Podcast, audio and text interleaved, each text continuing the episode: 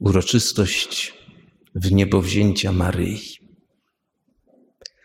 W roku 1950 papież Pius XII ogłosił dogmat, w którym bardzo jasno stwierdza, że oto Maryja, Matka Boga, z ciałem i duszą, u kresu swojego ziemskiego życia wzięta została do nieba.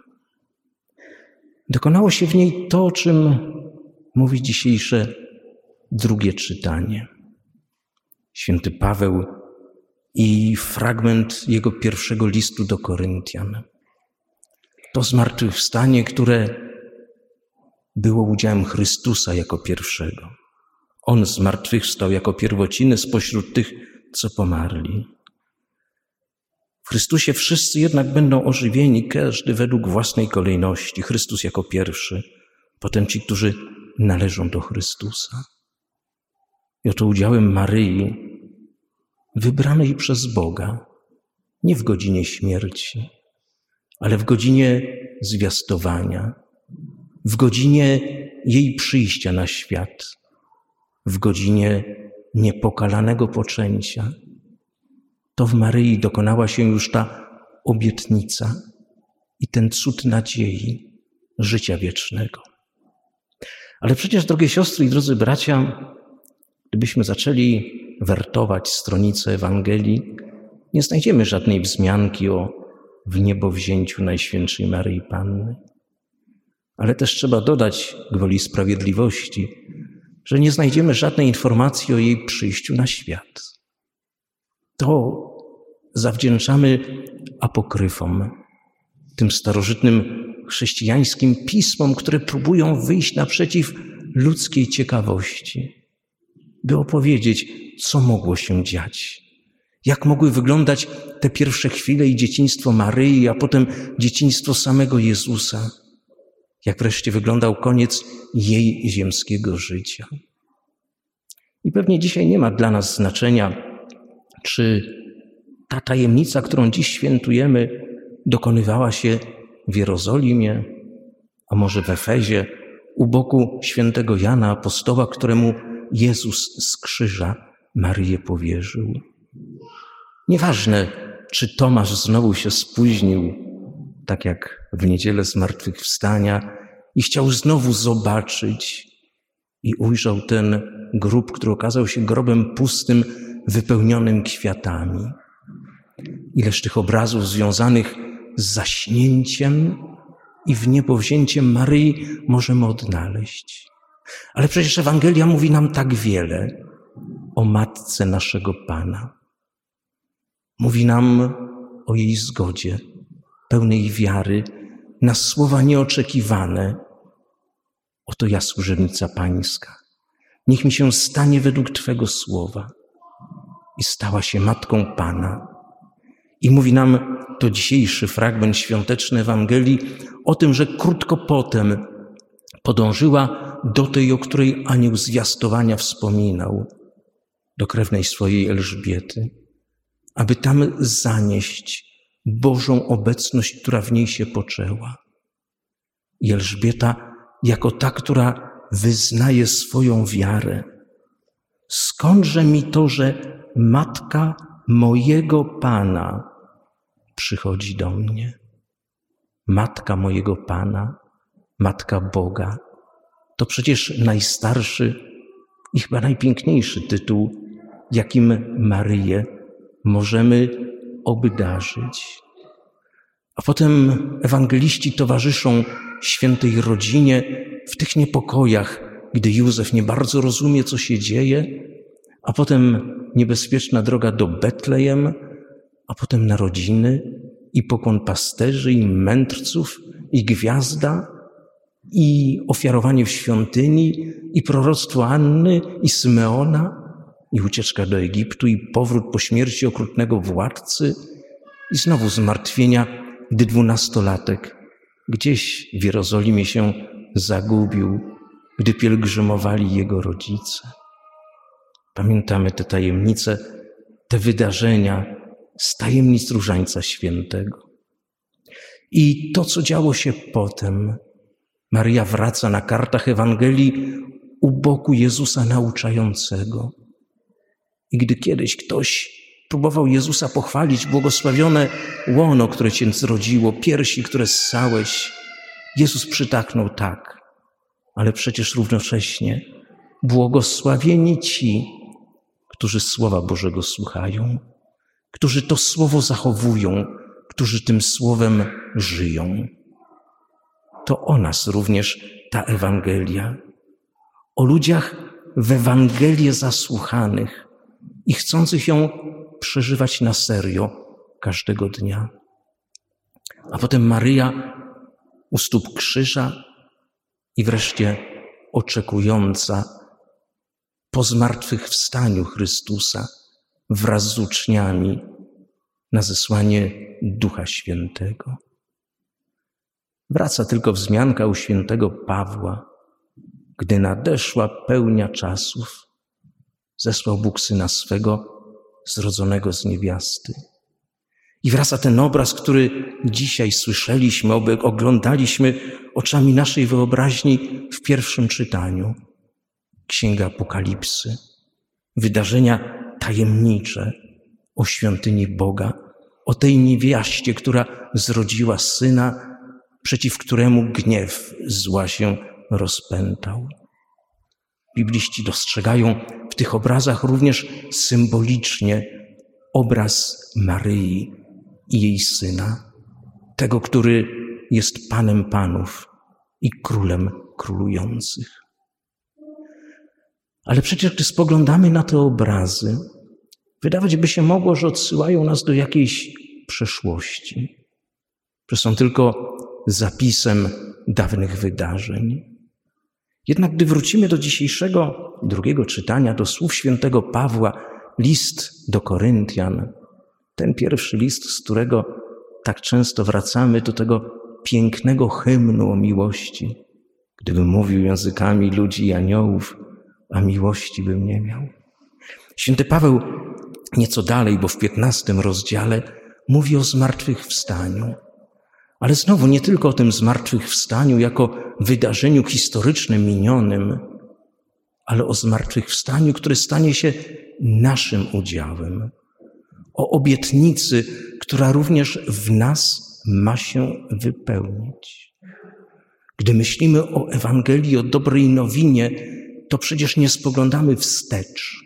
To nie kronikarski zapis tego, co minęło, ale to nadzieja, to obietnica, która się dopełnia. Ta obietnica, o której przecież mówi również dzisiaj w Ewangelii do nas Maryja.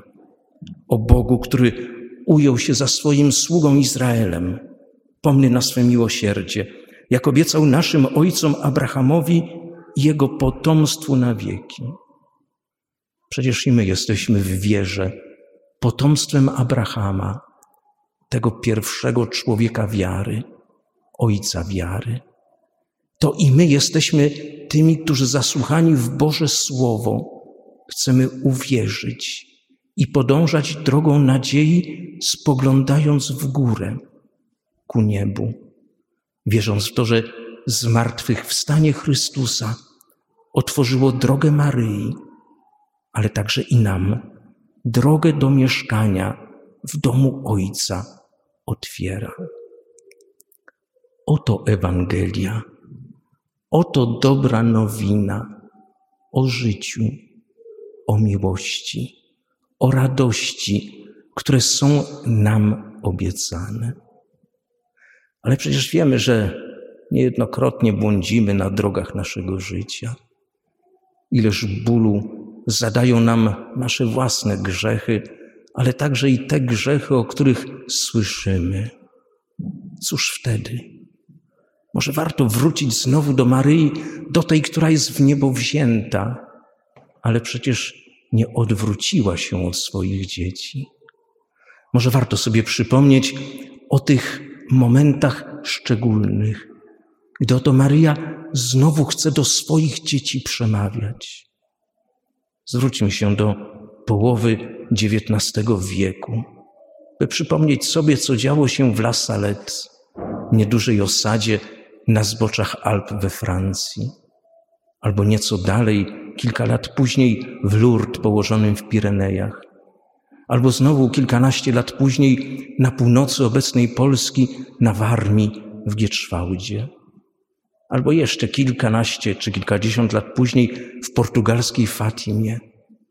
Mówię o tych spotkaniach Maryi, o tych objawieniach, które przez Kościół po starannym zbadaniu zostały uznane.